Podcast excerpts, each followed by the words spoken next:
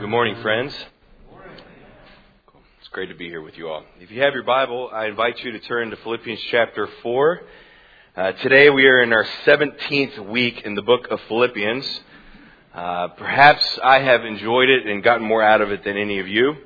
If you can't tell by now, uh, I enjoy preaching and teaching the scripture. I consider it an honor and a tremendous responsibility.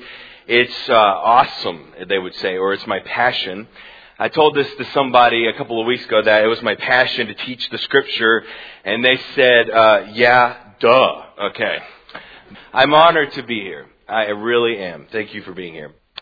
Today we unpack only two verses, uh, Philippians chapter 4, verses 6 and 7. And these two verses are, are, are beautiful. Uh, they are two of the most popular, most famous and most practical verses in all of the scripture, yet they are also verses that are vastly misunderstood. At the core of Philippians chapter 4, 6, and 7, we see the issue of worry.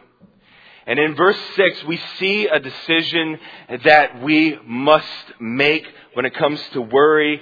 And then in verse 7, we see the solver of our worry, God, and we see his response. And his response to our worry is 100% guaranteed. With that in mind, today we will read Philippians chapter 4. We will read with the context starting of verse 1, and we will read to verse 7. Philippians chapter 4, verse 1. Therefore, my beloved brethren, whom I long to see, my joy and my wreath or crown, in this way stand firm in the Lord, my beloved. Verse 2, I urge you, Euodia, and I urge you, Syntyche, to get along, to live in harmony in the Lord.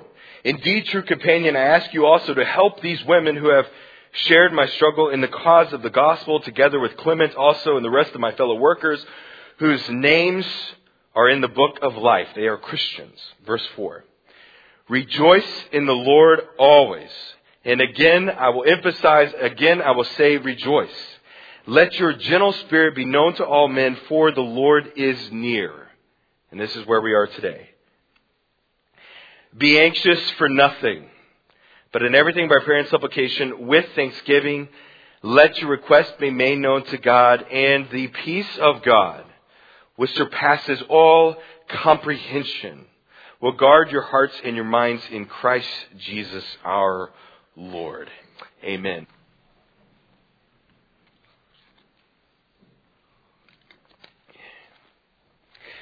You know, we worry about everything. Can I just get an amen to that one? If there's something to worry about, we as humans will find a way to worry about it, right? I mean, we worry about our favorite football team. I had this friend in college that painted himself uh, red and white with a white stripe right down his shaved head. And to him, football was worth worrying about and staying up late at night and being depressed over. We worry about school. You know, every semester at seminary I had syllabus shock and terrified at all the work ahead. We worry about election season as if God is not in control. I'm hate mail. Anyways, okay. We worry about what to wear. We uh, worry about what people think. We worry about our reputation. We worry about our job. If we can keep a job, if we can find a job, or if we can retire from a job. We worry about our car. If it will break down, if it's nice enough, or if it's big enough. We worry about our hair, our clothes, our style, or our lack of hair. We worry about our status. We worry about our reputation, our future. We worry about our present, and we especially worry about our past as if we could change it.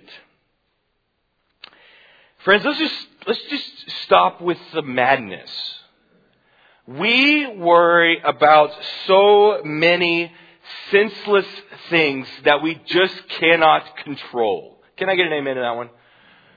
We worry about so many futile things, and these things consume our minds, they consume our thoughts and the what ifs, and they consume our hearts, they consume our emotions, they consume our fears and worries. But there is irony. We all know we should not worry. We all know that stress and anxiety and worry rots our souls. We know fear causes health problems and causes us to be a bit crazy. We know this. But very few people in this world actually have any idea how to overcome worry or anxiety or fear. So when we are clueless to how to overcome worry, what do we typically do? When we worry, we then tighten control. We work harder, we work smarter, we save more, and we stress more.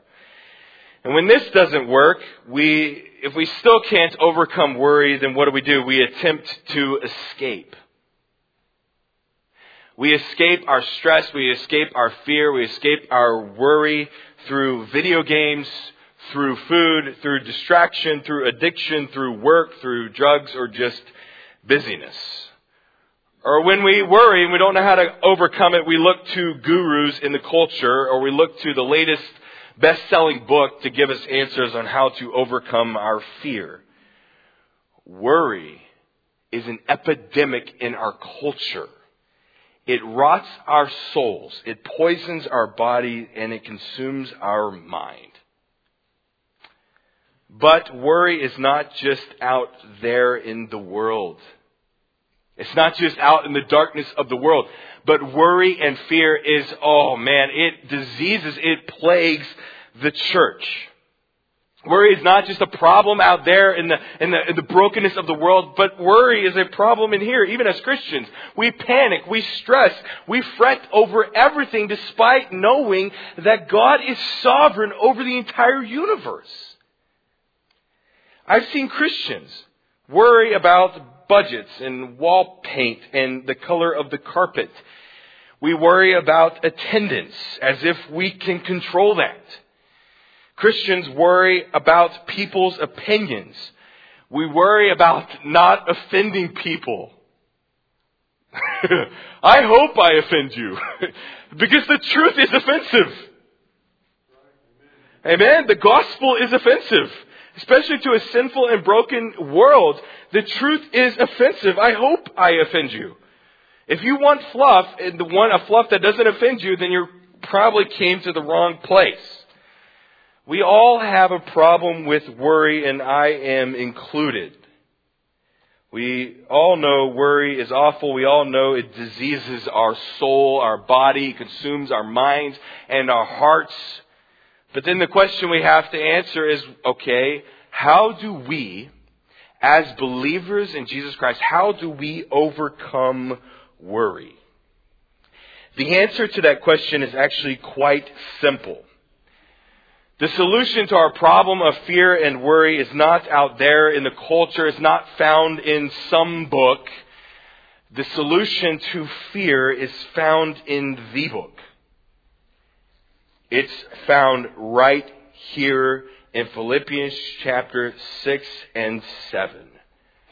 And what I find beautiful about these verses is that in, verse 6, Paul provides us the solution to our fear, to our worry, to our anxiety, to our fretting. And then right behind that in verse 7, he shows us the promise of God, the solver of our worry. Notice it with me. Notice the solution and the solver of our worry in Philippians chapter 4 verses 6 and 7. What I'm going to do this morning is I'm going to read these two verses together and then we will pick it apart phrase by phrase. Philippians chapter 4 verse 6 says this, Be anxious for nothing. Notice that phrase, for nothing. But in everything by prayer and supplication with thanksgiving, let your requests be made known to God. And the result of that, if we do it, verse 7, and the peace of God, not just some peace, but the peace of God, which surpasses all comprehension, will guard your hearts and your minds in Christ Jesus. God's solution to worry, to our anxiety problem, is found in the two commands in verse 6. Notice the first command in verse 6. What is the first command? It says this, to be anxious for nothing. And this phrase, be anxious for nothing, is actually only two words in the original language. It's really the word anxious. The word anxious here means to worry or to be troubled. It's another example of it is in Matthew chapter 6 verse 34. If you're familiar with this verse, it says this, do not worry about tomorrow, for tomorrow worry about itself. Today has enough trouble of its own. So that word anxious there means to be worried or be troubled or to be stressed or to fret. But the second Greek word in this phrase is the word nothing. But it really doesn't mean nothing. What it actually, actually is Paul uses a compound word. It's actually made in. It actually means this, that Paul says to be anxious for not even one thing. So what is Paul literally saying in this phrase? He's saying that we as Christians, that the believers in the church in Philippi and we today should not worry about even one single thing. Now I want you to grasp something. I want you to grasp, grasp the magnitude of this phrase. Where is Paul when he writes this phrase, to be anxious for nothing. Where is he? Yeah, Paul is like a turkey on Thanksgiving Eve. Okay? I've used that illustration before. Paul is sitting in prison in Rome, shackled. He is waiting before his trial before a psychopath named Nero who could lop off Paul's head at any moment. So from a human perspective, what? Paul has every reason to be stressed out. He has every reason to be anxious. If you could have, if you could die at any moment by a psychopath named Nero, what would your temperament be? I would imagine you'd be a bit worried, right? But Paul here in this one phrase says, be anxious for not even one thing. I find that amazing. That he has the wherewithal, the maturity to say, to be anxious for nothing in the midst of him sitting in prison with the emperor called Nero at the helm. Now, before I go any further, I'm going to do just a very quick but very important rabbit trail. This phrase, be anxious for nothing, is not an invitation for irresponsibility. Okay? Just because you're anxious about something. Okay. In other words, please pay your mortgage next month. That's basically what I'm saying to you. Because otherwise you will have reason probably to worry, okay? What Paul is really saying is this, that do not fret, do not stress, do not worry, do not be anxious over things that you cannot control and that you're not responsible for. You know, I have read this verse, these two verses, I've memorized them long ago, and I've read this so many times, and as I was meditating on this verse, I just saw this phrase, and I said, be anxious for nothing. What do I want to say to Paul? Yeah, right. Right? How many else feel that way when I say, be anxious for nothing? I want to say to Paul, yeah, right. I mean, even this morning, all right, on the way to church, I'm stressed, I'm fretting, I'm troubled, I'm worrying about a host of things. But this statement, be anxious for nothing, makes so much more sense if you understand the root cause of worry and anxiety and fear. Let me ask you a question. What is the root cause of stress and fear and worry? I asked this question and I gave an answer to, eh, to the staff in staff meeting this week, and they warned me of the hate mail to come. I want you to think about something that when you worry, what are you really wanting? Yeah, I heard it. when you worry, when you stress, when you fear, what you really want is you want the desire to be able to control the things that you cannot. But how do I get this? Notice verse 6. Why do I say that really anxiety and fear boils down to control? It's because of the second command in verse 6. Notice it with me. The first command, be anxious for nothing, but in everything by prayer and supplication with thanksgiving, let your requests be made known to God, and the peace of God, which surpasses all comprehension, will guard your hearts and your minds in Christ Jesus our Lord. What is the second command? The second command is to let your requests be made known to God. Command number one is to be anxious for nothing. How do we do that? Command number two is that we let our requests be made known to God. In other words, in order to conquer worry and anxiety and trouble, we must make our request known to God.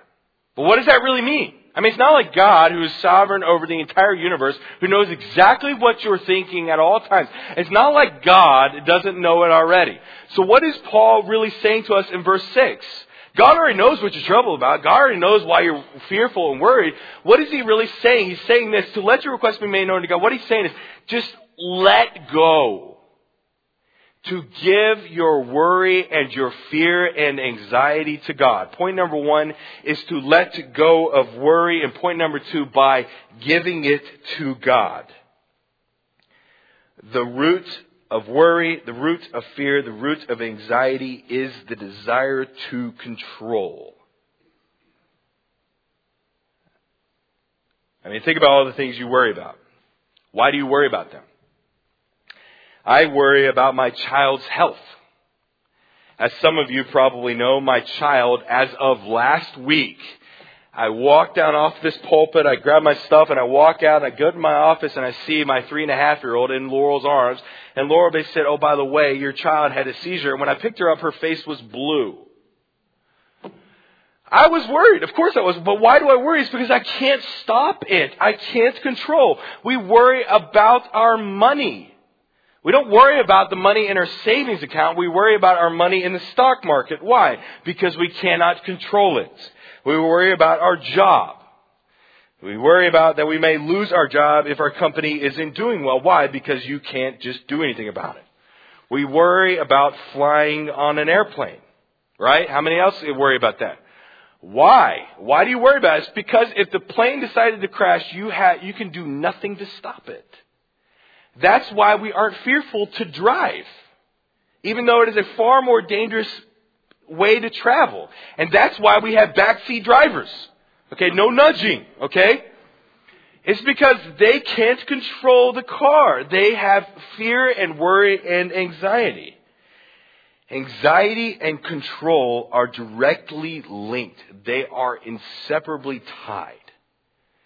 The root of worry and fear is the desire we have to control. So how do we overcome worry? We let go of worry by giving it to God through what instrument? Yeah, very good. What is the instrument in which we let go? It is found in verse 6.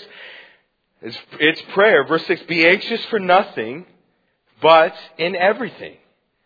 By prayer and supplication with thanksgiving, let your request be made known to God. How do we actually relinquish control of that which we're worried about? It is through prayer. That's what it says. But notice all of the phrases here in this little, this little half sentence. Paul says first,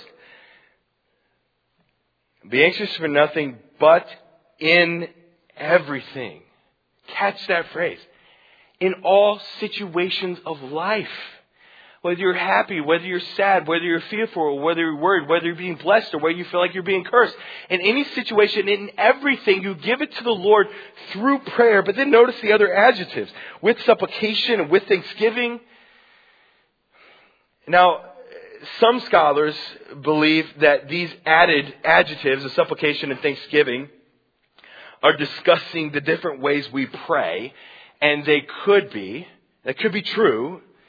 But I don't know if Paul is really intends in verse 6 to give us a comprehensive compound treatment of all the different ways we pray. What I feel like Paul is saying this is this, whether you come to the Lord in thanksgiving or supplication, or whether you petition, or whether you make requests made known to God, or whether you pray in all things, in all ways, surrender your worry, your troubles, your anxiety, your fear to the Lord through prayer. Point number three, if you haven't written it down yet, is through prayer.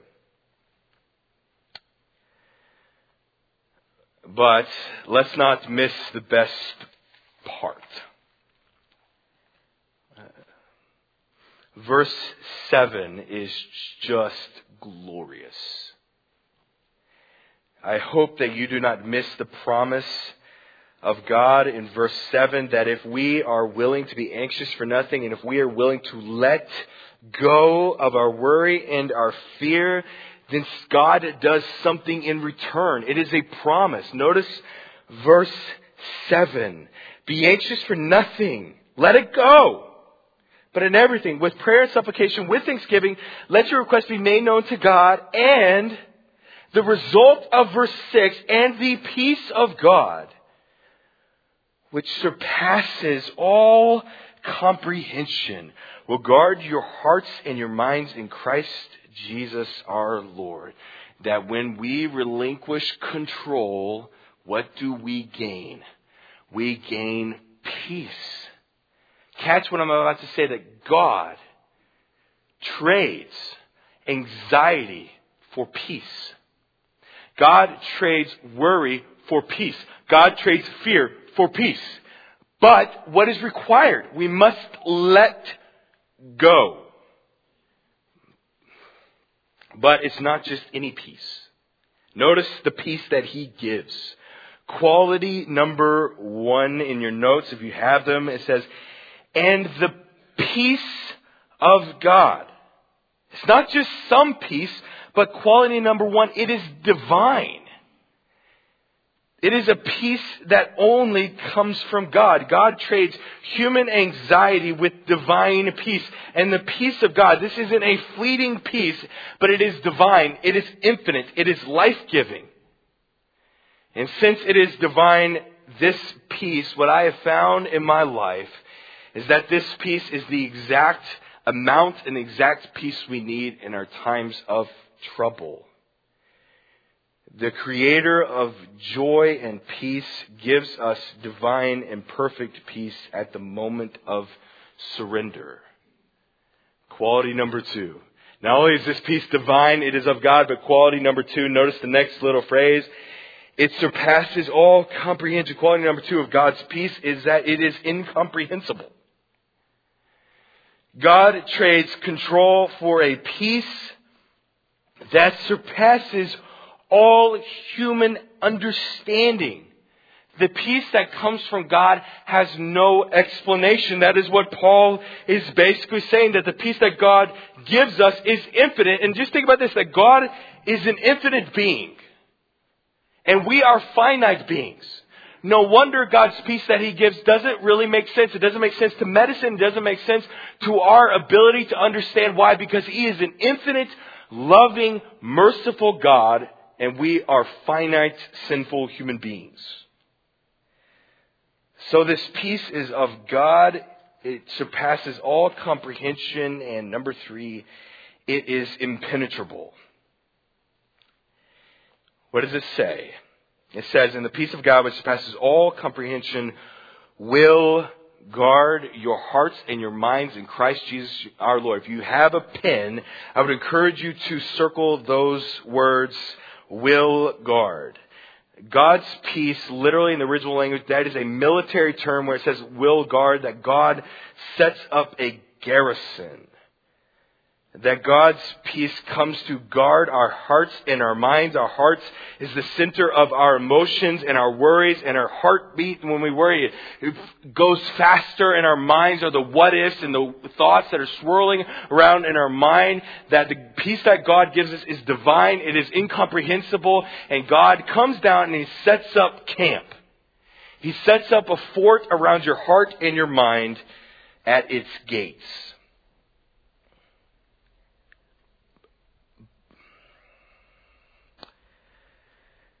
But it gets better. Because what you don't see in English is that this verb will guard is in the mood of certainty. I'm trying not to get TMI on you, but it's in the indicative mood. This Greek verb is 100% certain. What does it say? That when we surrender our worry and anxiety, not only is the peace divine, it is incomprehensible, it is impenetrable, but also number four, it is 100% guaranteed that the peace of God will guard your hearts and your minds in Christ Jesus. It is 100% guaranteed. But what is required? What is required for you to overcome worry? It is required that you surrender, that you let go of control, you give it to God through prayer. But, but catch what I'm about to say. I know, I know you. I don't know you, but I know you enough to know that you worry about something. Can I get an amen to that? Please.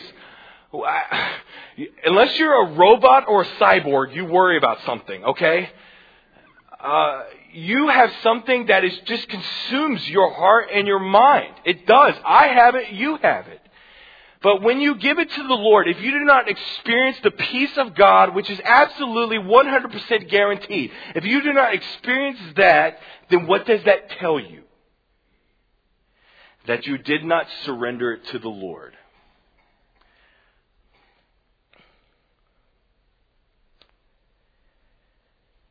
God's promise of peace is guaranteed to all those that will surrender it to Him. If you do not have a peace, then you are still trying in some way to have control. So, my question for you is what will you choose? What will you choose? Will you choose to continue to worry and rot your mind and rot your soul and rot your thoughts with anxiety? Or will you surrender control? It's the two choices. You can worry. We certainly do. You can have fear. But the Lord is standing, I, I just have this picture, of standing with a garrison waiting for you to surrender to protect your mind and your heart from being penetrated with the world of worry and with stress and with fear. What will you choose? What will I choose? Will we choose control or surrender? Will we choose control even though we know that God controls things anyways? Just saying. My goal for any message I give is life change. My goal for this message is for you to just let go of what you worry about. So for as my application, I want you, what I,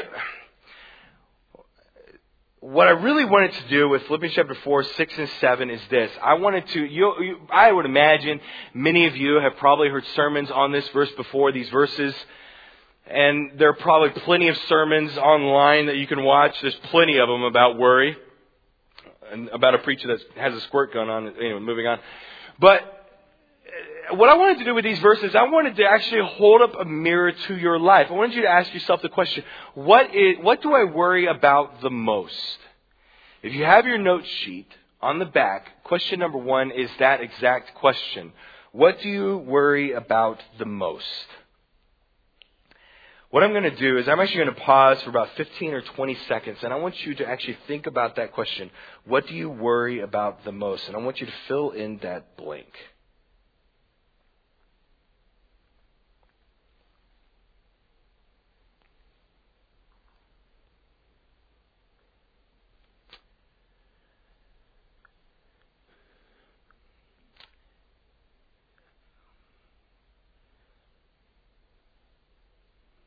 Would put in that blank myself, my child's health. How do you overcome it? Unless you like living that way, which I don't think you probably do, you overcome it by surrendering to the Lord in prayer. Question number two is this. You know what you stress about. Question number two is will you actually surrender it? That's a yes or no question. You can have the desire to control, but you don't control things anyways. Can I get an amen to that one? We don't control things. We really don't. The Lord, God, the guy, God that we worship is sovereign over all of creation. You think you can control something, but you really can't. So why do we bother? Why do we try to control every single aspect of our lives and just waste away? Will you surrender? And then question number three is if you do not have peace after surrendering it, what does that tell you? That means you did not release control. We can run and we can hide and we can try to find all of the ways to escape. We can try to find all of the gurus in this world to teach us how to overcome worry and anxiety in our life. But reality is, is that we really do not overcome worry by ourselves. It just, we may feel better for a moment, but it just kind of sticks around. You can pacify it, you can bury it, but you're just burying more problems. We need help with our worry and with our anxiety, and the Lord is waiting for us with incomprehensible, with divine, with impenetrable peace if we will just surrender. Friends, you, you, you, you, you, you, you, you, you, you, you, you, you, you. You do not have to live crippled by fear. You do not have to be handicapped by worry. You do not have to be torn down by the worries of your mind and of your heart. Because as a child of God, God is not sitting up in heaven as a clockmaker who does not care about us, who does not love us, but rather what I find amazing about the gospel is that not only did God save us eternally, but God provides us an earthly life. And He not only a, a changed, transformed earthly life, but He has promised us the Spirit of God living inside of us. He has promised us earthly blessings and an, and an inheritance in heaven. And not only that, but just God sees our worry, He understands our anxiety, He understands our fear, and it gives us peace if we will just let Him.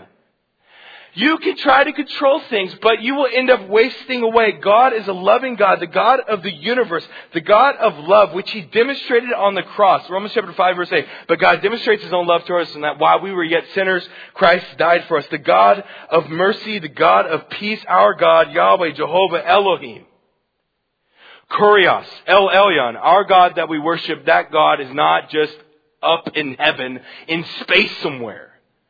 But God loves you. He is a God of mercy and grace, and He is a God of peace, wanting to bless His children.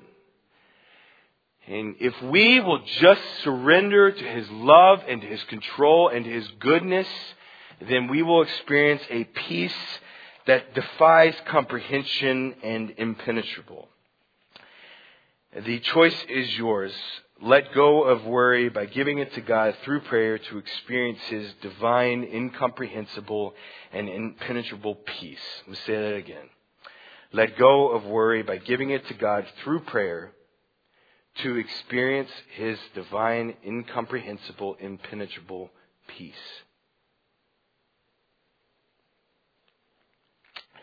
As is my uh, conviction. Every week I get up here and I share the gospel, and I hope that you do not tune out at this section. Even as believers, that you cannot hear the gospel enough. Can I get an amen to that one? It should, it should never be old. If you do not know Jesus Christ as your Lord and Savior, then allow me to start with why you need Him you and I, including this guy up here, I got 18,000 fingers pointing down, back at me, and I have my wife's spouse pointing, finger pointing back at me, that this guy up here makes mistakes. That we sin. Can I get an amen? What I mean by that is that we lie, cheat, and steal. We are imperfect beings, and that causes us to be insepar- uh, separated from a perfect and infinite and holy being, and the penalty of our sin is physical and eternal death.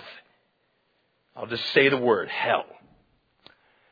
That when we sin, we experience physical death, but we also experience eternal death apart from God. But what I find amazing about God, and it never gets old. Every Sunday morning I share, and it's always awesome. But that God saw our sin, He saw our mistakes, He saw our condition, He saw our hopelessness, He saw the fact that we could not earn heaven. You cannot do enough things to get to heaven. You can keep on trying, you keep on working, but you, but it ain't gonna work.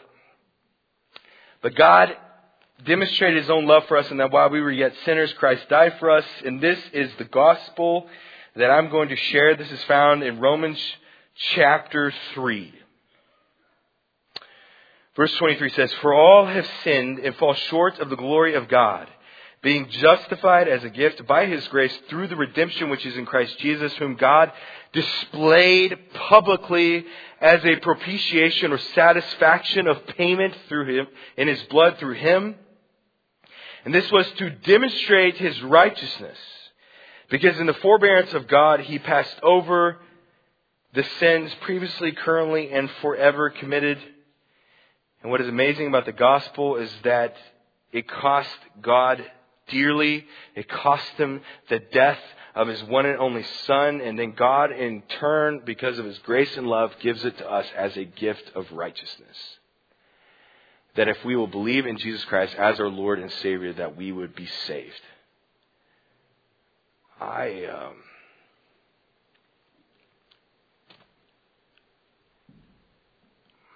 I, I was preparing this message and I just kind of, and I feel like I'm prompt, prompted to just communicate this.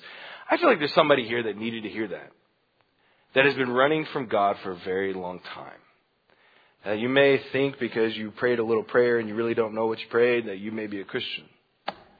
And you may have been running from Jesus for 10 or 15 years. You may feel like you're good enough to believe, but you're not, or good enough to be saved, but you're not. I don't know who you are, but I believe that Jesus is knocking at, he's prompting you to believe, and I pray that you would believe in him and be saved. For God so loved the world that he gave his one and only Son, that whosoever believeth in him shall not perish, but have everlasting life. Bow with me. Heavenly Father, we thank you for this morning. Uh, just your word is awesome. It is colorful. It is bright. It is sweet. It is life giving. And it is truth. Lord, I pray for my friends in this room. All of us have worries. We all have anxiety. We all have fear. Lord, I just pray that we would realize that you are ultimately in control and that we would surrender our desire to control to you and that we would experience the peace that is divine, that is incomprehensible, and that is impenetrable. And Lord, your peace is guaranteed. Lord, I just pray for uh, my friends, other friends in this room, if they do not know you as Savior, that they would believe in you and that they would be saved. Lord, I, uh, I thank you just for Calvary Bible Church. I thank you for this church. I thank you for just uh, all these, uh, all of us, just our dedication to the Scripture, our dedication to love. Lord, I just pray that we would just um, be good, be bright lights in this community, that we would share the gospel with this dark world with in deed and in word. And I pray all these things, and I thank you for your word and for this morning. I pray all these things in Jesus' name. I pray. Amen.